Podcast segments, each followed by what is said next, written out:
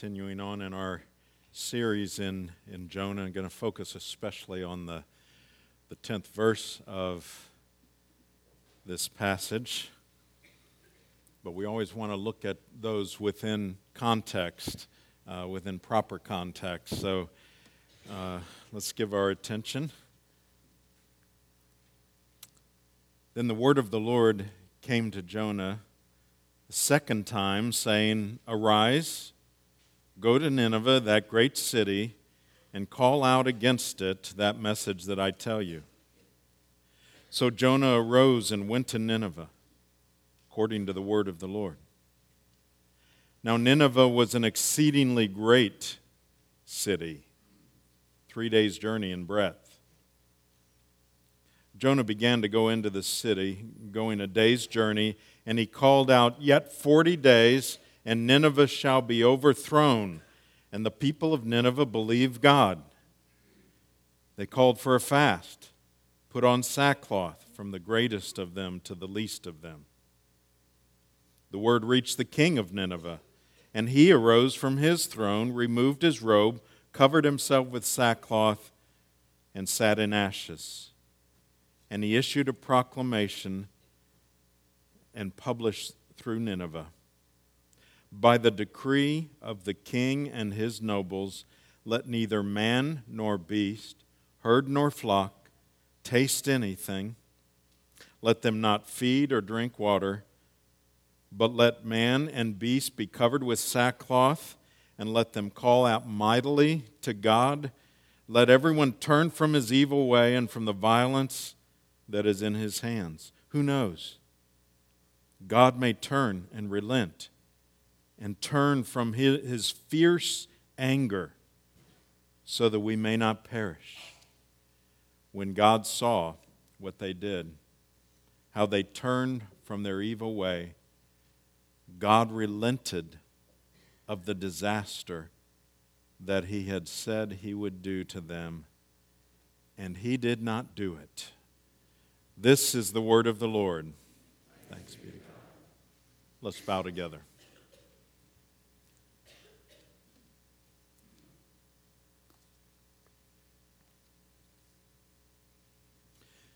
Lord, we thank you for your word. We thank you for preserving it for us.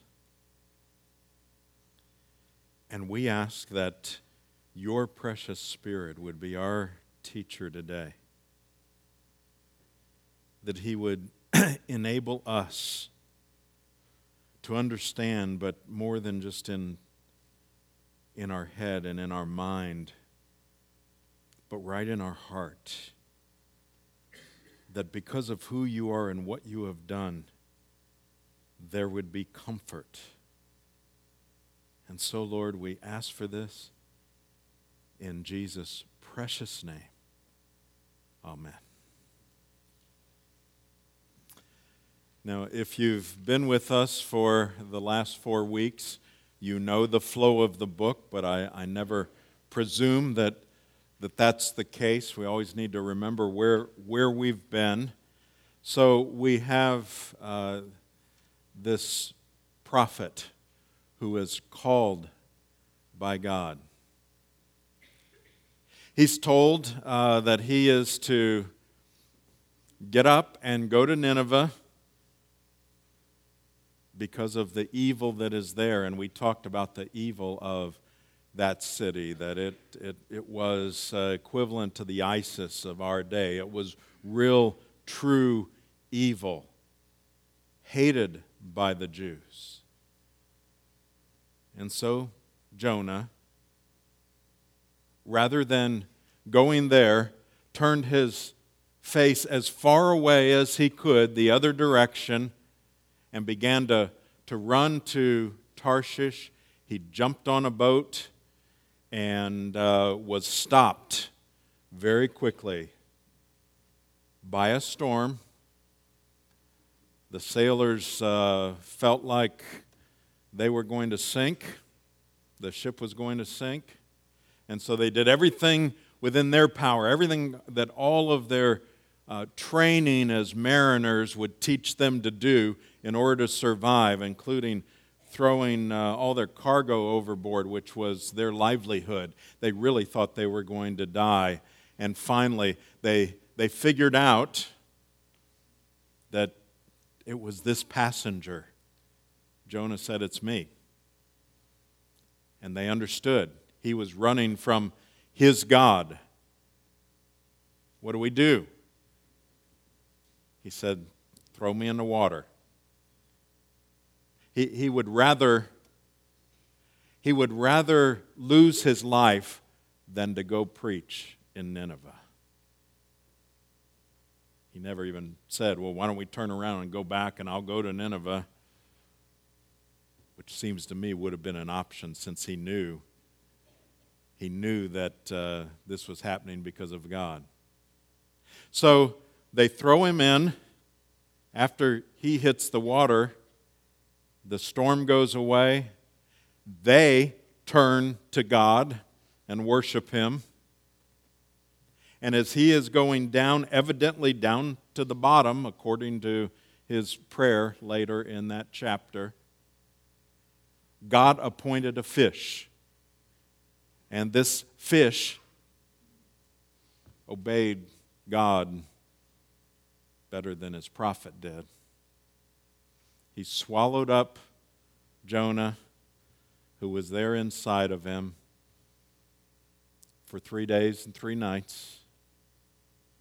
After some time, we read of his prayer, which is basically scripture. And we, we, in our studies, said that probably a summary of many prayers that he had prayed during that time because it uh, was rather brief, but where he turned back to God. So that appointed fish, God appointed him then to spit him out on dry land which I, you know, I don't know how far he had to spit him. Did you ever think of that too? Because, I, you know, he would have had to come in close enough to spit him out onto. Anyway, so when you're in a book for a while, you start, you know, catching all these little details. So he's on, on the dry land, no telling what he looked like or smelled like at that point. But God called him again. Go to Nineveh. Tell him what I say. And he arose and went to Nineveh. When he got there, he gave what has to be, uh, if this is all that there was to it, one of the briefest messages, uncreative messages. Now, evidently, this is what God told him to say gave that message look, in 40 days you're going to be destroyed. That, by the way, he would have been okay with saying to them because he wanted them to be destroyed. Soon as he got it out of his mouth, people turned to God. There was a revival there. There was genuine repentance, and we spent all last week talking just about repentance and what that is as you know as we have uh, sin that you are headed toward and you you literally you you have a hatred for that and a grief over it and so you turn from that toward god and you you say i don't ever want to do that again that's genuine repentance even the king repents and we see that from you know, him saying we're, we're not only, we're not only going to say we're sorry, we're not only going to fast, but we're turning from our evil ways. It's repentance. But then we come to a problem. And that's that verse 10. it says, when God saw what they did, how they turned from their evil way, God relented at, of the disaster that he had said he would do to them, and he did not do it. What's the problem? Well, some versions and maybe some of your versions actually translate the word that describes what God did as uh, where I just read he relented. It uses the word repented. What in the world? And that's actually a legitimate translation. But either way, it appears that, that God changed his mind. So what? Well, I can tell you that uh, there is a theological view out there that basically says there is no big plan. God is uh, merely watching what's going on and then responding when it's appropriate. Some call that open theism. It's actually just a, an old heresy wrapped up in new names and presented by different theologians. What's the problem with that? You know, the, the open theists, those would see God as the great responder. And they would even look at verses like this and they would say, See, he didn't know what was going to take place. So he saw what they did and then he changed his mind.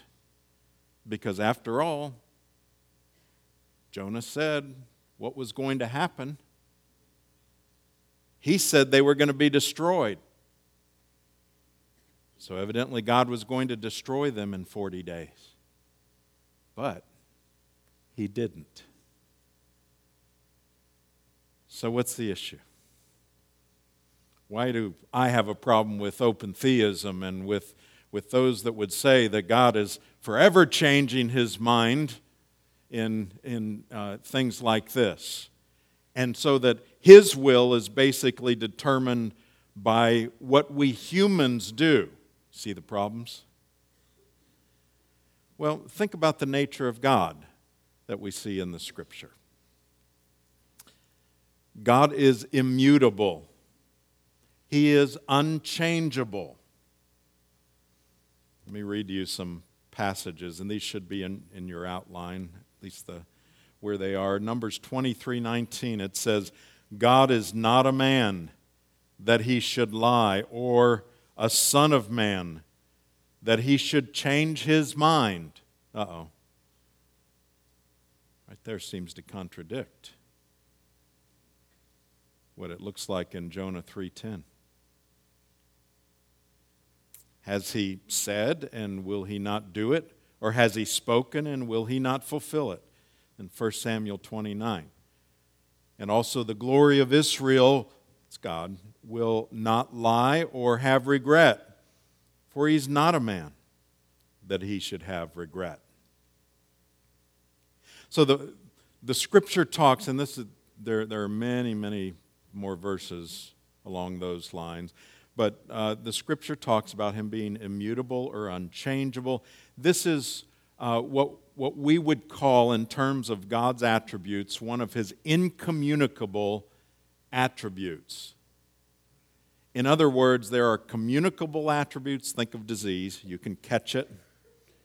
And there are those uh, attributes of God that are communicable, and we can have them to some degree. And then there are those that are incommunicable and they are totally different than us. So when it comes to God being immutable, unchangeable, that's one of those incommunicable. We don't relate to that, the fact that He cannot change and does not change. So if He's unchangeable, how can he change his mind and not destroy them when he said that they were going to be destroyed in 40 days? There's another attribute that seems to run in conflict here, and that is God is omniscient, and that means all knowing. So if he knows everything, why would he say Jonah tell them that they are going to be destroyed in 40 days, wouldn't he have known their response also? And don't we talk about the only way we can ever respond to God is if He enables us to, because He's sovereign in that way? So, see the dilemma? Here in Jonah, God relents. Seems to contradict the scripture that I just shared with you. Now, let me confuse it a little bit more. And then we'll have a benediction and go home, okay? No. Not quite. I need you to stay with me in this. In Jeremiah 18, begins by that passage begins by talking about the potter and the clay and how uh, a potter can do whatever he wants. We have a New Testament reference to this too in Romans but how a potter can do whatever he wants with uh, his clay, because he's the potter, and the clay can't complain about it or anything. It's an illustration of how God works. And then in, in Jeremiah 18, he basically says, Can't I do like the potter? This is what he says Jeremiah 18 7. If at any time I declare concerning a nation or a kingdom that I will pluck up and break down and destroy it. And if that nation concerning which I've spoken turns from its evil, I will relent of the disaster that I intended to do to it. And if at any time I declare concerning a nation or a kingdom that I will build and plant it, and if it does evil in my sight, not listening to my voice, then I will relent of the good that I had intended to do to it. That's what he did in Jonah 3:10. So God is saying as the as the potter I, I have the right if if people turn from their evil ways to bless them and if I'm blessing them and they, they turn to evil, I have the right to judge them as well. So now let's start to unravel all this because we, we seem to have these things coming to each other from different directions. God uses human choice to achieve his decrees. Start with that. God uses human choice to achieve his decrees. Richard Pratt puts it this way belief in God's immutability, his unchangeableness, does not negate the importance of historical contingencies or especially the importance of human choices. Now, Richard Pratt is a, a reformed theologian who believes in God's sovereignty but he's saying, you know, the fact that he's immutable doesn't negate that he uses what he calls human uh, historical contingencies, or especially the importance of human choices. Under the sovereign control of God, the choices people make determine the directions history will take. So, here, what he's saying is that he absolutely is in control. But that doesn't mean that that humans don't make very real choices and that but even in that God will forward and complete his decree. Now, it's essential. Let me give you a, a little sidebar here um, because it's essential that we understand when we talk theology. Uh, this morning we read from Isaiah 55. For as, as the heavens are higher than the earth, so are my ways higher than your ways, and my thoughts than your thoughts. Remember the verses I, I read earlier about uh, he's not a man that he should lie? So we've always got to remember that, that God is not a human, so to describe him in human terms are never sufficient. That, that's essential. We've, we've got to we, we've got to hold on to that. Any human term to describe God will always fall short of a complete picture. And yet we're human, and we're limited by human language, so we have to use human language. And in fact, God uses human language in describing Himself.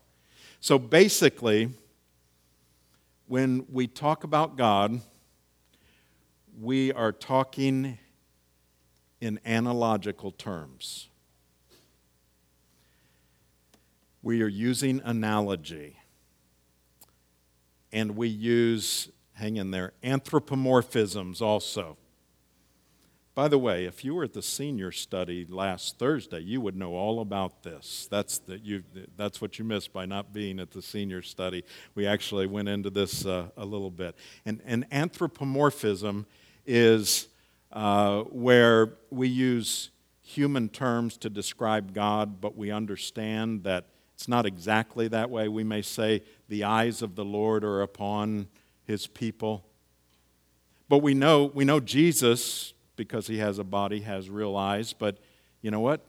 The Father and the Holy Spirit, they don't have eyes like we do. How, how could they see everywhere if they did? And so we understand what that means, though. The eyes of the Lord are upon his people means that he sees us. So that's an anthropomorphism. Uh, we talk about his hand, his arms, his eyes, and so on. Now, let me give you an example of analogical language. I, this, this should clear it up. If we say, God is good, and we say, Jose is good, Those are exactly sound equivalent. We're using the exact same terms. But when we say that, we understand that they're not exactly equal, don't we? Because when we say God is good, we know He is perfectly good. He is holy in His goodness. He's infinite, eternal in His goodness. That's what the kind of good that He is. But when we say Jose is good, we're saying, relatively speaking, he's a pretty good person, even if he's a sinner, and even if he's not always perfectly good. Jose is good. So that's what I mean by saying that we, we have to understand the idea of analogical language. And this is all getting and gives us a hint that when it says God relented or he repented, it's different than when we relent or we repent. When we repent, as we looked at last week, it's out of our sin, out of regret, out of shame. When God relents or repents, there is no regret. There is never any shame. There is never any sin. It's something other than it is when we talk about us relenting or repenting. So, what's the nature of God's relent? The bottom line is that when Nineveh repents, the fact that God says he relented is his sovereign decision, and it's a response to Nineveh's change in behavior. His relenting wasn't forced by human repentance, but was a gracious response to it. There's a difference. This should be in your outline too. There is a difference between God's eternal decree and prophecies with implied conditions. In Jonah, the king of Nineveh understood that, that that was a prophecy with an implied condition in this way. He understood it wasn't just a promise you're going to be destroyed, it was you're going to be destroyed unless something changes. He understood that because he said maybe God will relent. Jonah understood it too because that's what he was upset in the first place. He knew that, that God might show mercy, would show mercy if they repented. And he didn't want that. He is by implication saying, if you don't repent, this will happen. Let me give you an example from my upbringing. You're going to get a spanking. I know it's hard for you to imagine my parents ever having to say that to me. I actually heard that a lot growing up. And it doesn't mean I, I got a, a lot of spankings and they didn't beat me, you know, but I did get some. If my mom was here, she'd just be smiling, saying, I don't remember those, but I got better as she got older, so. Okay. But what does it mean, you know, it, when, when my, my mom or dad would say, You're going to get a spanking? Well, here's what it meant. Here would have been the whole sentence. If you don't straighten up, you're going to get a spanking. Or if you don't be quiet, or if you don't speak up, or sit down, or whatever I wasn't doing or should have been doing, and it was all implied in there. And usually, it was completely understood by me what was implied, and usually it was enough to change my behavior. So that's a, a prophecy with implied implications. I understood it. My mom would have understood it.